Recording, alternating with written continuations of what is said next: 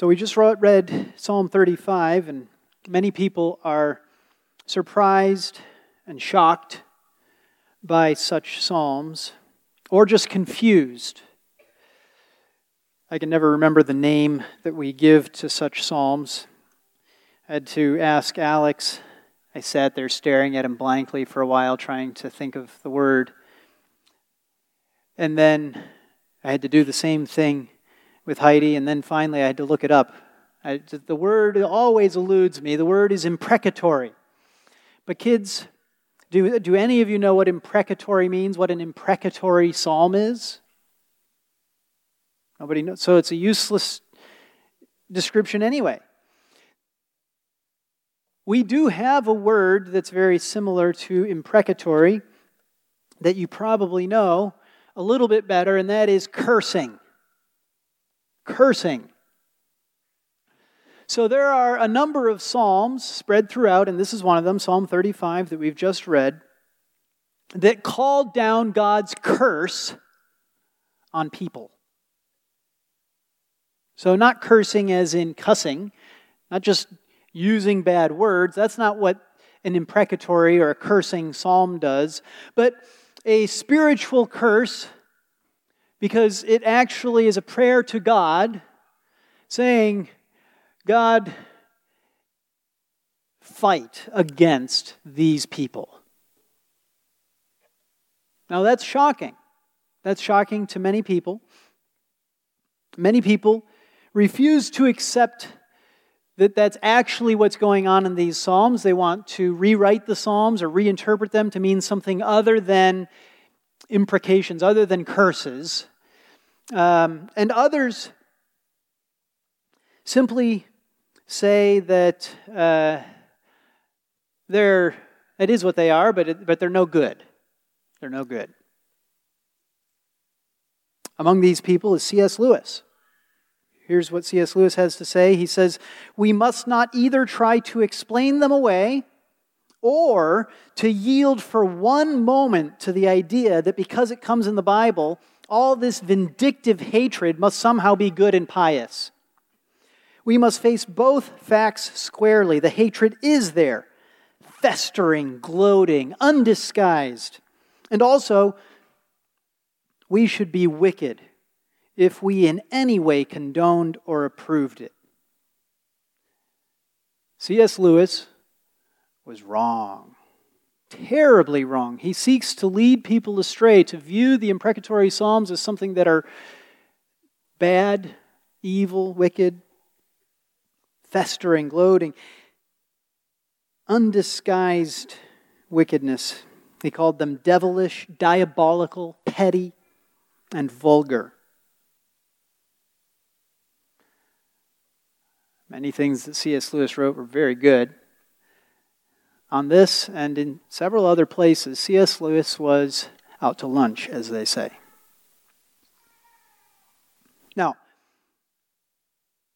I have no intention of trying to defend these Psalms and try to show you somehow that C.S. Lewis was crazy wrong. Instead, I want to do the opposite. I want to simply teach you to learn to love them. So I'm not going to focus on what's wrong with Lewis and many other people who would say that they're wicked. I'm, I'm going to ignore them completely and say they're wrong, okay, and then move on and say, now look at the beauty and the glory of this psalm. And so at the end, I hope you won't be like grudgingly be admitting, okay, well, yeah, I guess Lewis is probably wrong, but rather that you'll be able to, to look at what Lewis wrote and be like, I don't get it. How could he be so dumb? This is great.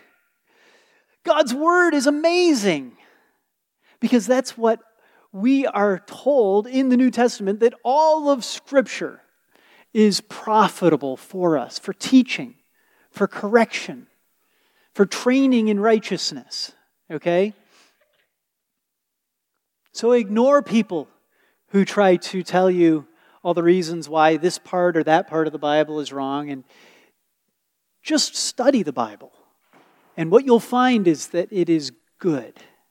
God's word is good. So that's what we're going to do. We're just going to study the Bible. And one of the first things that we see is that Psalms like this, this Psalm 35, it's aggressive. It's aggressive, isn't it? Look at that first verse. Contend, O Lord, with those who contend with me. Fight against those who fight against me.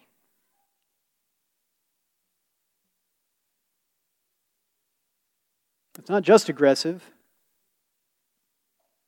it's a psalm given to us by God to teach us holy aggression. Holy aggression. Now, this may seem contrary to love your enemy and pray for those who persecute you. Okay? You can see how that would be a thing that somebody would raise up, and maybe Lewis does. I don't know. I, I haven't bothered to read all of Lewis trying to argue that the Psalms are bad, but you could easily imagine somebody saying, no, no, no, no, no, that's Old Testament. We have a new command. The command is love. Love your enemy, pray for those who persecute you. But Jesus didn't have any problem with doing both. Okay? And doesn't have any problem with doing both. And we need to do both as well to be like Jesus. So let me, let me show you some places just without, without turning to him, just remind you of a few places where we see Jesus doing both. When Jesus speaks to the religious leaders, Pharisees, what does he call them? Do any of you kids remember? Yeah. Vipers. Vipers. Now, is that aggressive? to call a group of people a brood of vipers. It's pretty aggressive, isn't it? And what about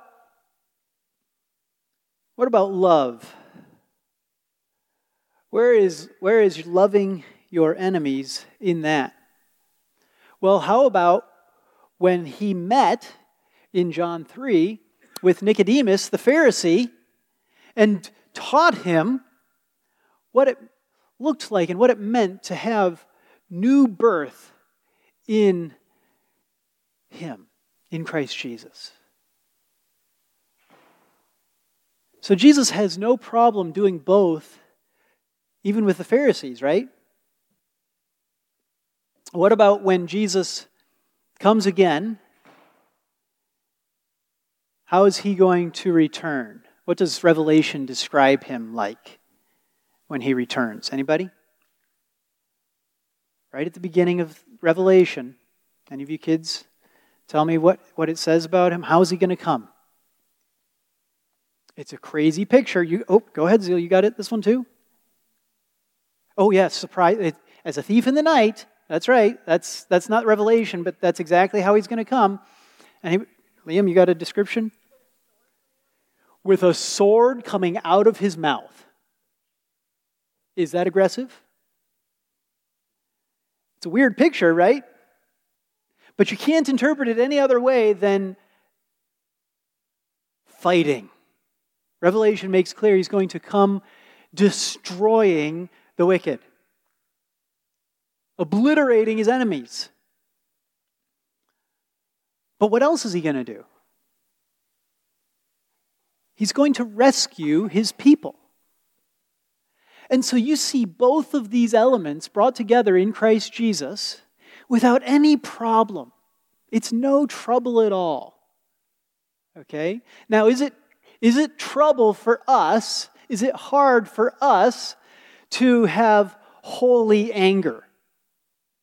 Yeah, it's, it, it can be pretty hard, right? Is it, is it easy for us to have unrighteous anger? To, to, to lose our temper at people? To, very easy, right?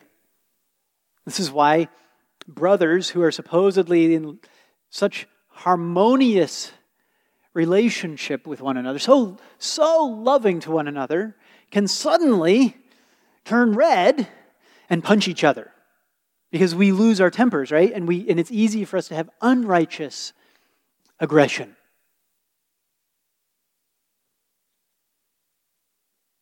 But Jesus, Jesus doesn't have a problem with uncontrolled emotions and anger getting the better of him. When Jesus is angry, he is accountably angry. In other words, there's a good reason for it. And he uses his anger for good purpose. Now, why do I talk about Jesus when we're, when we're talking about Psalms? Well, as Pastor McNeely already pointed out, this psalm reveals things about Jesus to us, reminds us of things that we see in the New Testament. But when it was written, it was pointing forward in part to the Messiah that would come and teaching the people about this righteous aggression that would be a part of the Messiah. And even at the time of Jesus, the people realized from things like this that the Messiah would be aggressive. They were counting on the Messiah to fight like a, uh, like a conquering Lord, like a king, defending his people against the Romans. It just so happens that, that they were wrong about what his fighting would look like and what specifically he would be fighting against. Okay? But is it any surprise that David, the great fighter and warrior king, is it any surprise that he can picture God as a fighter? No. It makes complete sense, doesn't it? He can picture God fighting on his behalf, in part because he has seen God fight on his behalf.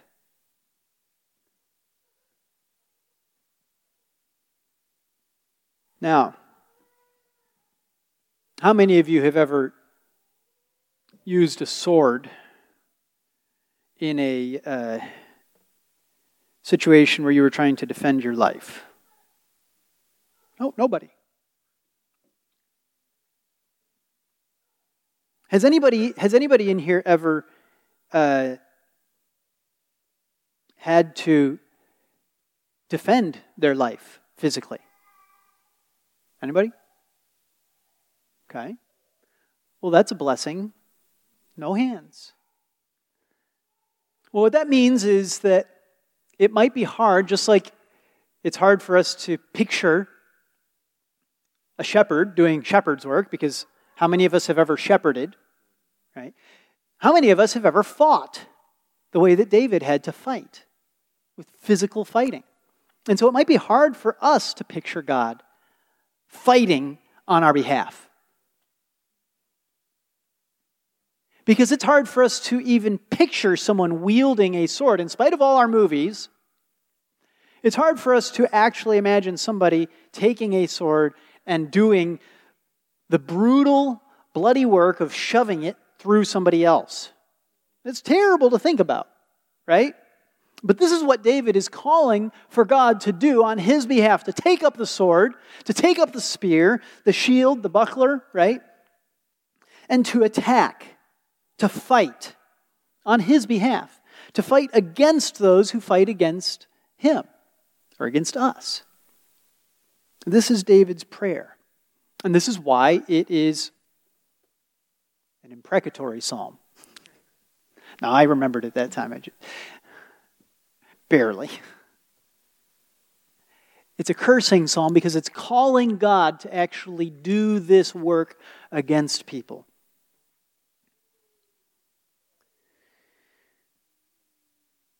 But Jesus, isn't Jesus loving? Jesus, who says, Let the little children come to me. Can you picture him then taking up the sword? Well, for starters, Jesus is the Lord of Sabaoth. Another word that we have no idea what it means, right? what does it mean to call the Lord, or we sing a song, right? Lord of Sabaoth, his name. It's not Sabbath. Yeah, wait. Lord of hosts. Okay, we're getting closer. We got English now, right? But what are hosts? The hosts, yeah?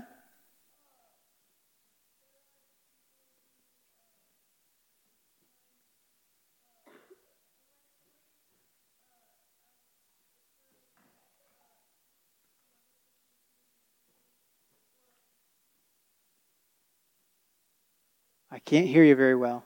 What's that? Oh, I, I still can't hear you. That's okay. The hosts, what's that? Oh, he's hosting a party. Oh, that's a host. Yeah, that's a different kind of host. So that's why we have to get the, that's why we got to get the, the meaning clear, because that's not the kind of the Lord of hosts that we're talking about, okay? So when we say Lord of hosts, we're not just talking about the guy who's in control of all the people who throw parties. We're talking about the Lord of hosts in the way that means the guy who's in control of all of the armies.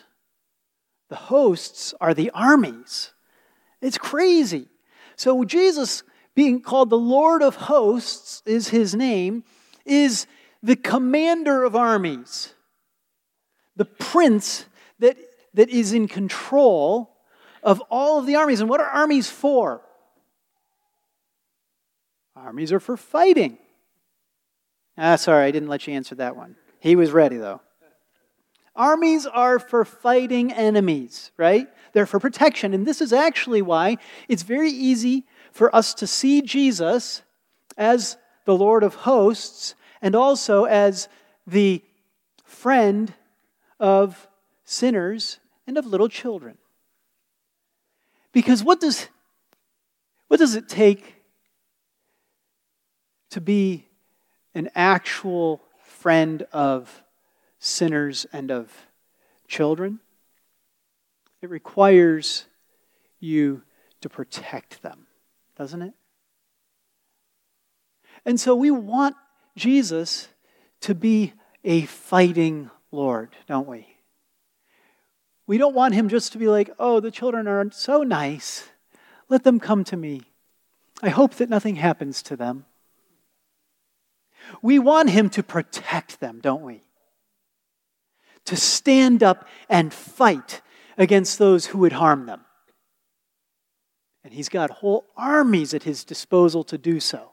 And He does it. Praise God that Jesus fights, that God is a fighter.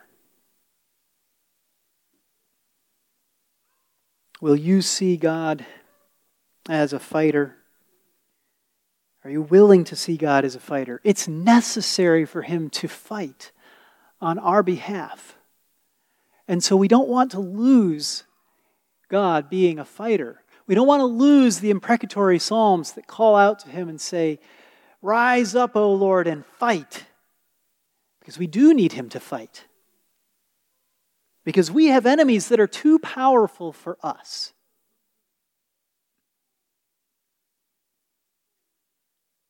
God, holding weapons like a sword or spear or battle axe against your enemy is quite the picture, isn't it? The battle axe. God with a battle axe. Now that's you, you, the moment you picture it, you can't you, you can't because you can't picture God holding something, right? But it's a scary thought, nevertheless. Jesus with a sword coming out of his mouth is a scary thought. It's meant to be a scary thought, right? But you know what? I don't think it's nearly, I don't think verses 2 and 3, where we get that picture, are nearly as frightening as verses 5 and 6. 5 and 6 say, Let them be like chaff before the wind, the enemies. Let them be like chaff before the wind, with the angel of the Lord driving them on. Now, picturing God as wind is not anything terribly crazy, right? I mean, we, we know the Holy Spirit Jesus even talks about that with Nicodemus. But when you picture the enemies of God being like chaff, well, you have to know what chaff is. But you know, if you if you take a few pieces of dust and, and a few pieces of grass, and you throw them up in the wind, they're gone. They blow away just like that, right? And then what?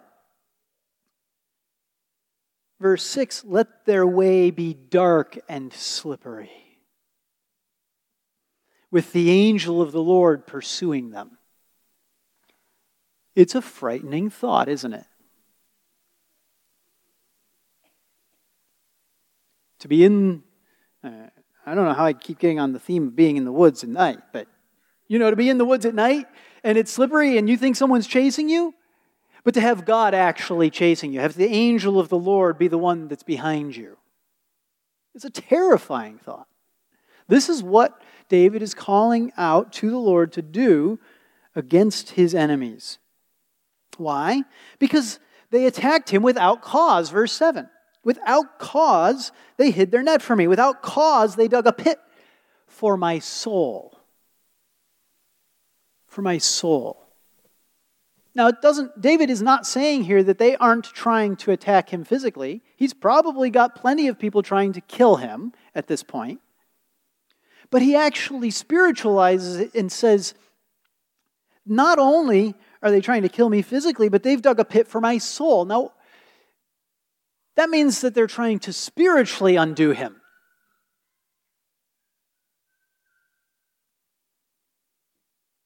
Who is our prime enemy?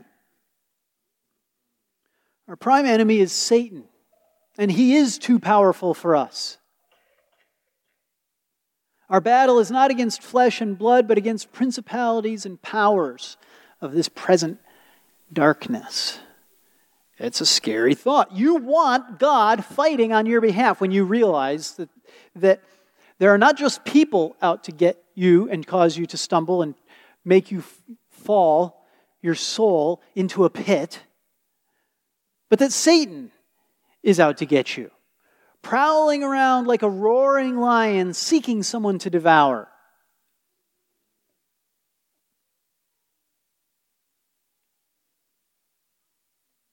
So, Satan is our prime enemy. How does he work against us? First way that I want you to see is that he lies to us. He lies to us.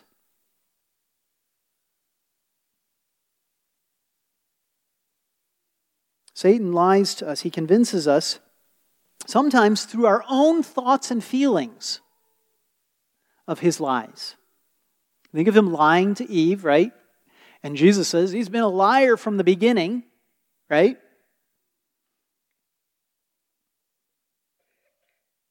And what does he convince us of? He convinces us that we want things we don't really want. He convinces us to do things that we shouldn't do. And sometimes he convinces us through others who become tools of Satan, leading us into temptation, right? But he doesn't just lie to us, he lies about us. And this is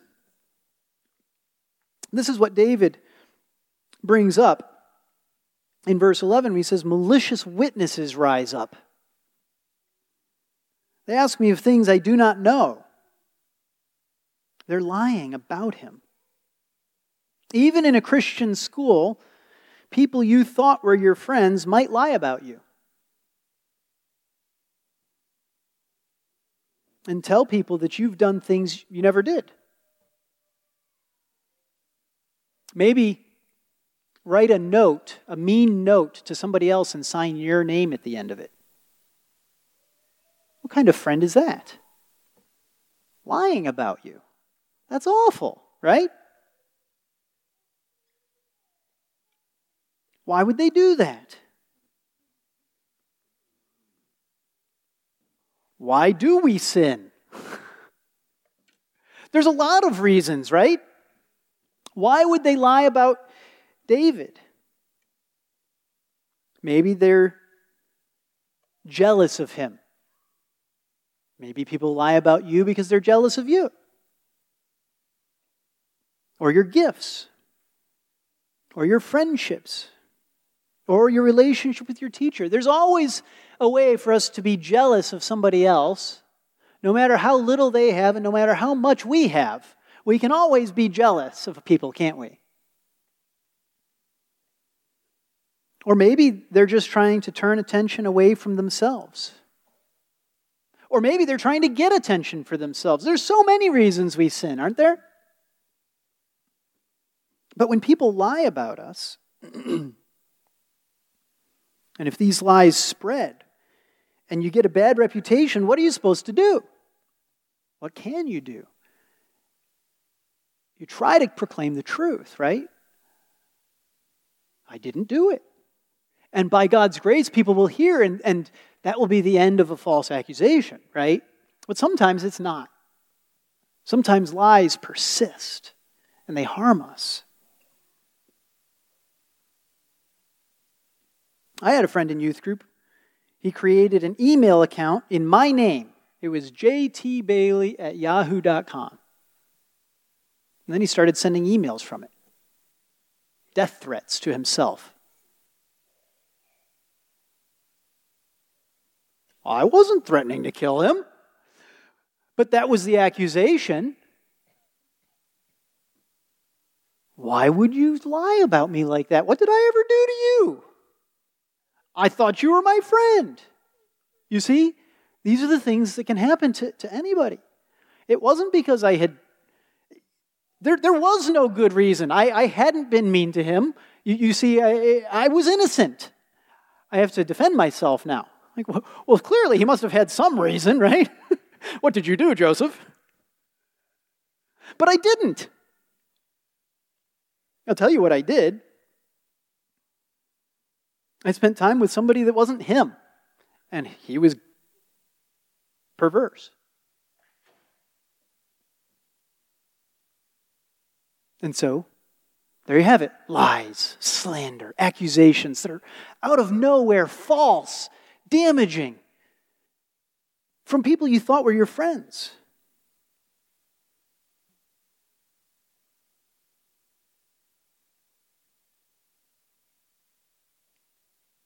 Sometimes it's just because they're jealous.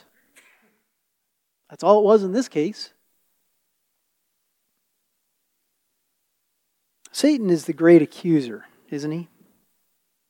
And those who make false accusations against God's people are standing in Satan's place. They're standing in his stead as the great accuser.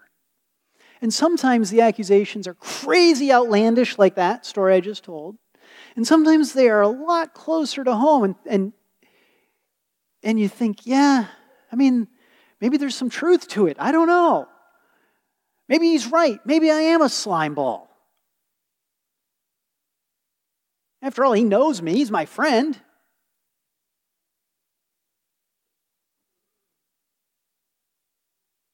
And so, this is one of the ways that Satan works against us by leveling accusations, not just in our own minds, but through others into our minds, right?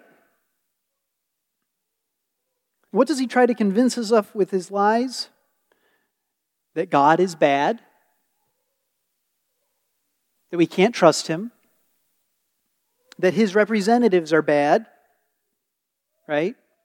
There's all kinds of lies that Satan is content, one at a time, to just plant that idea in our minds that, that it's hopeless for us.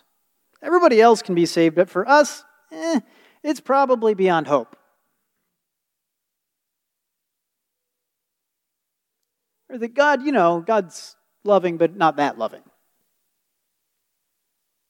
What are the things that God tries to convince us, I mean, that Satan tries to convince us of about God or about ourselves. One of the things that Satan loves to do is, is to attack God by attacking those who represent God. Now, who represents God? Fathers represent God, right?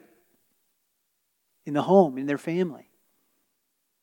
Pastors represent God. Christians represent God. So, all over the place, we've got people who can represent God to the world, to the family, to the church, to the world, to every, right? And if Satan can drag them down with false accusations, then we can just easily transfer that accusation onto God, right? If God is so good, why do all of his representatives do such terrible things? That great accuser is very good at lying. He makes it sound very believable. And so, one of the ways that he uses people who represent God is by putting wicked men into those positions. All right? We got to recognize that sometimes the way that Satan works is through wicked men who claim to be representing God. Shepherds that lead the sheep astray or abandon them in times of trouble. Or just this week, I was reading about the leaders in a respected church committing perjury under oath as they accused a man of intimidating them and threatening them. And so he was questioned in a court of law about things he did not know, to quote verse 11. Pastors and elders and spiritual leaders, they become the very ones who are making the false accusations. The very ones that David is crying out for the Lord to fight against them.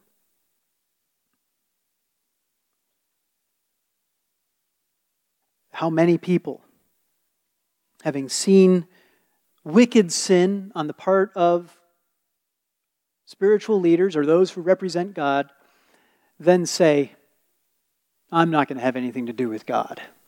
And they reject God. But that's not the only way. The other way is to combine that with something very different, which is false accusations against men who are in those positions right? There's men who are actually wicked in those positions, and then there's those who are not, but who have false accusations raised against them. Men like David. David represented God to the people as king, right? And here, well, whether he wrote this before or after he was king, he was going to be king, right?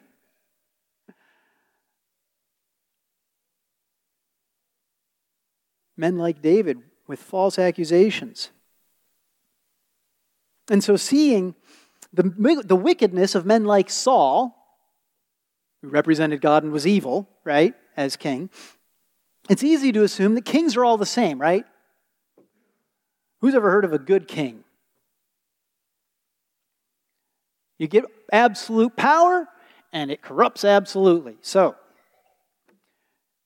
meet the new boss, same as the old boss. David's going to be just like Saul. And then you get the lies. He's just like Saul. Every pastor's the same. Look at their kids. Church leadership, they're always abusive and hypocritical. I can tell you multiple stories about pastors in this town that have been falsely accused of spiritual abuse, which is not to say that there are no pastors in this town who have committed spiritual abuse. But you combine the false accusations with the true reality, right? And Satan has a powerful weapon among people, digging a pit for our souls, seeking to cause us to lose faith.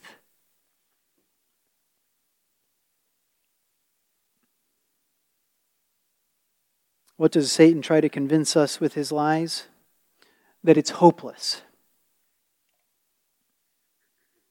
I'll read you a uh, couple of stanzas from a poem I just read this week. It was written in November this last year by a man named Lars Doucet. Ducat, I don't even know how to pronounce his name. It's called The Ballad of St. Halvor. And he wrote it after his seven year old son's heart stopped in surgery, leaving him in a permanent vegetative state. he was going to be like uh, Terri Schiavo or somebody who has no, no consciousness and never will have any consciousness. Every part of the brain has been so damaged, except for the brainstem, that there's only essentially autonomic. I don't, I don't pretend to know the medical terms well enough to use them, but he breathes, his heart beats, uh, and his body even does some things like he smiles at times, but they have no expectation that it's from consciousness. And so, the full expectation and pressure that everybody has is to kill people like this by withholding food and water. Stop feeding them, stop giving them water, remove simple care and they'll die.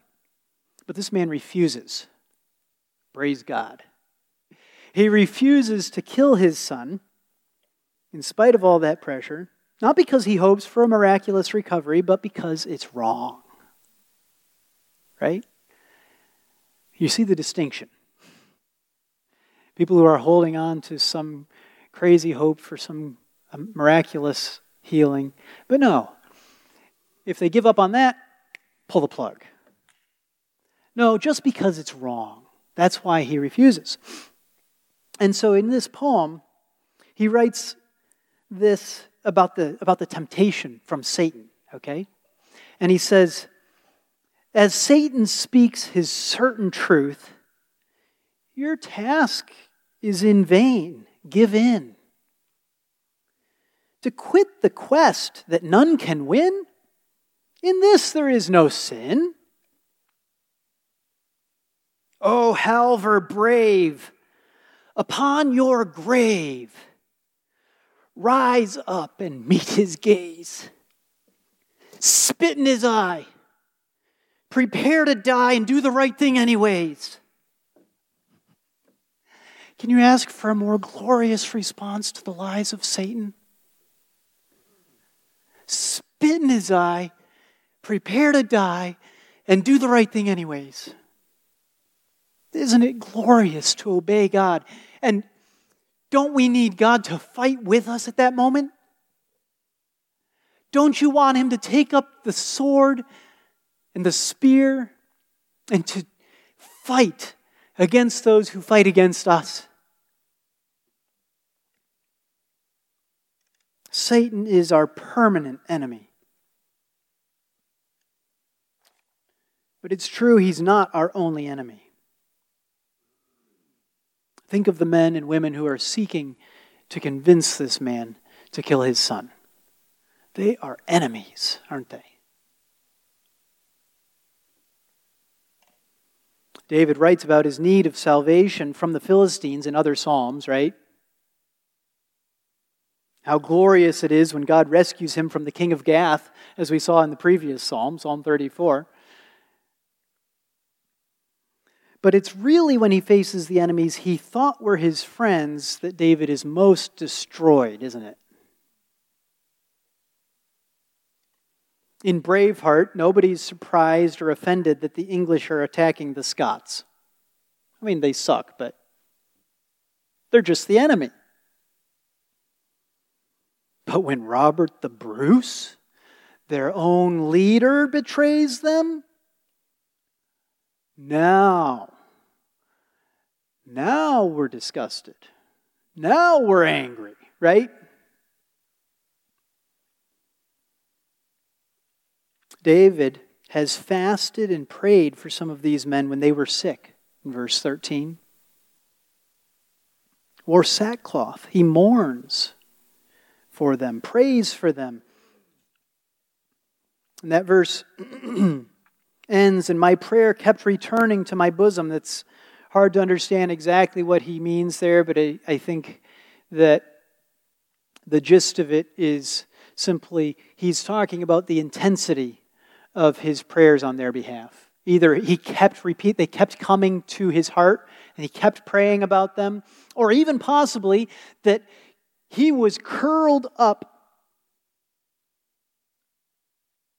in the intensity of his prayers, praying towards his own gut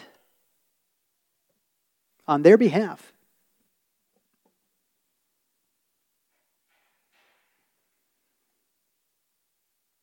I've had people I cared for spiritually turn against me, though I've done nothing to them.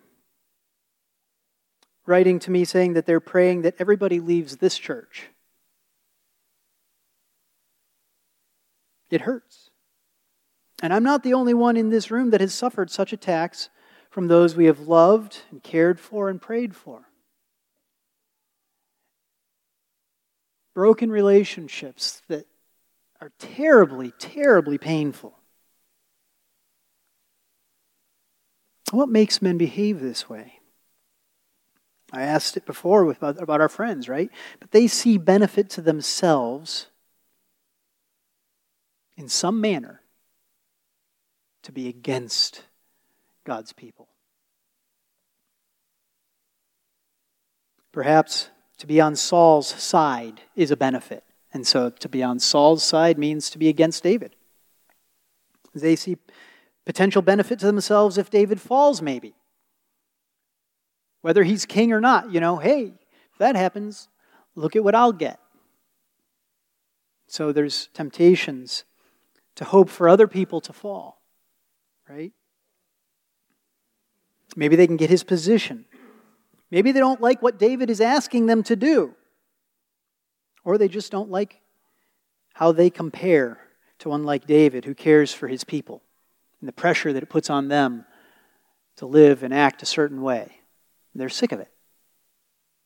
They want him out of the picture so that nobody has to remember what a good shepherd looks like.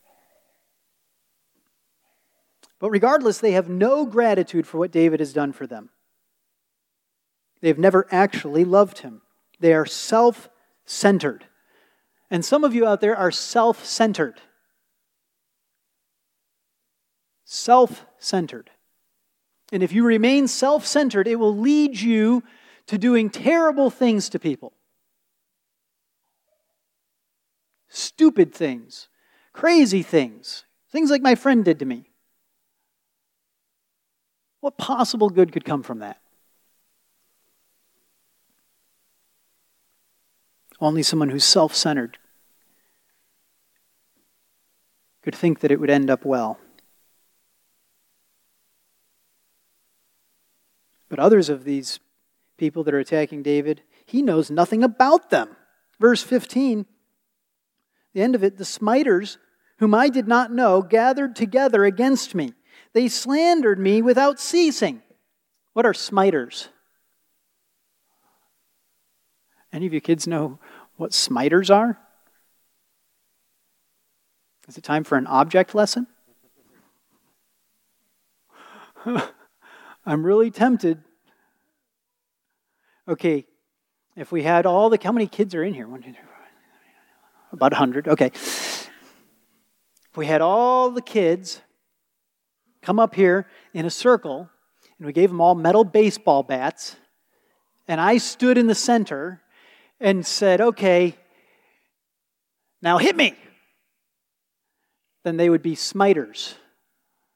Right? And that's what's happening to David. He's surrounded by people who are all trying to hit him, hit him while he's down. They're smiting him, striking, attacking. Or maybe just if we had everybody line up and I walked down the line and everyone smacked me in the face. They're all smiters. All the smiters, he doesn't know them. He doesn't know who they are. He doesn't know what they have against him. He's never met them. Can you imagine? They gathered together against me. I don't even know them. They slandered me without ceasing. This is almost as infuriating as betrayal. We know the English are trying to fight the Scots, right? But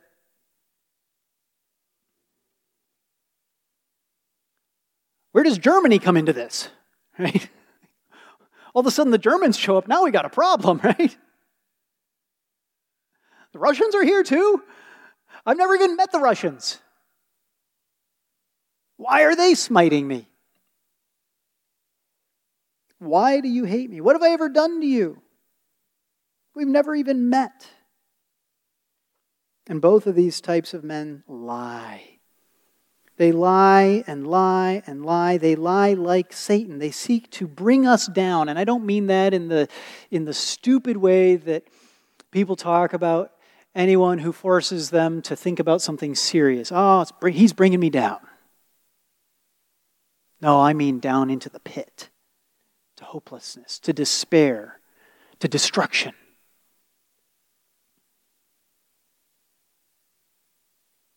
And so, is it any wonder that when faced with these things, we would pray like David prays? Contend, O Lord, with those who contend with me. Fight against those who fight against me.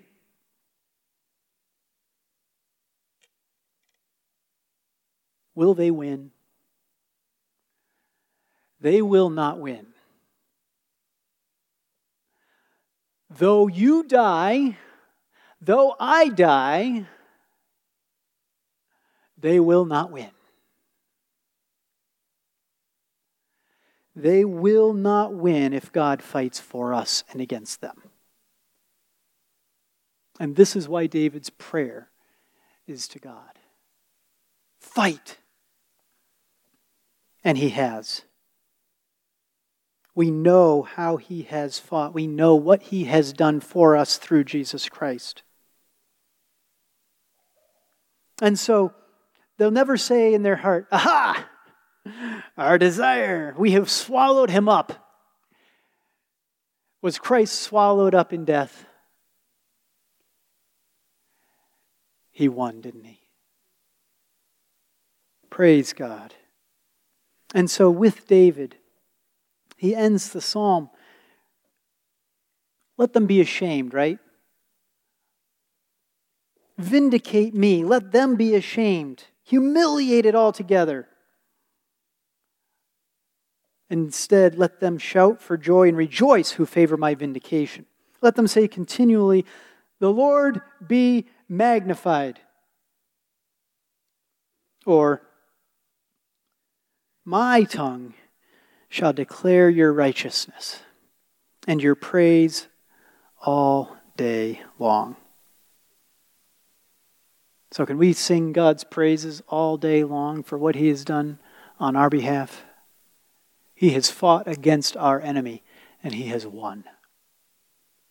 And so we are vindicated. Our hope is vindicated because He rose from the grave, and so we live forever. And we are vindicated. David is calling to the Lord to judge him. It's a courtroom scene. And that's what we can cry out Lord, we're in the courtroom. Judge us. How could we possibly say that? Because we know He has justified us. The courtroom has already happened. And he has said, not guilty. So let's sing. Let's praise his name all day long because he has fought against those who fight against us.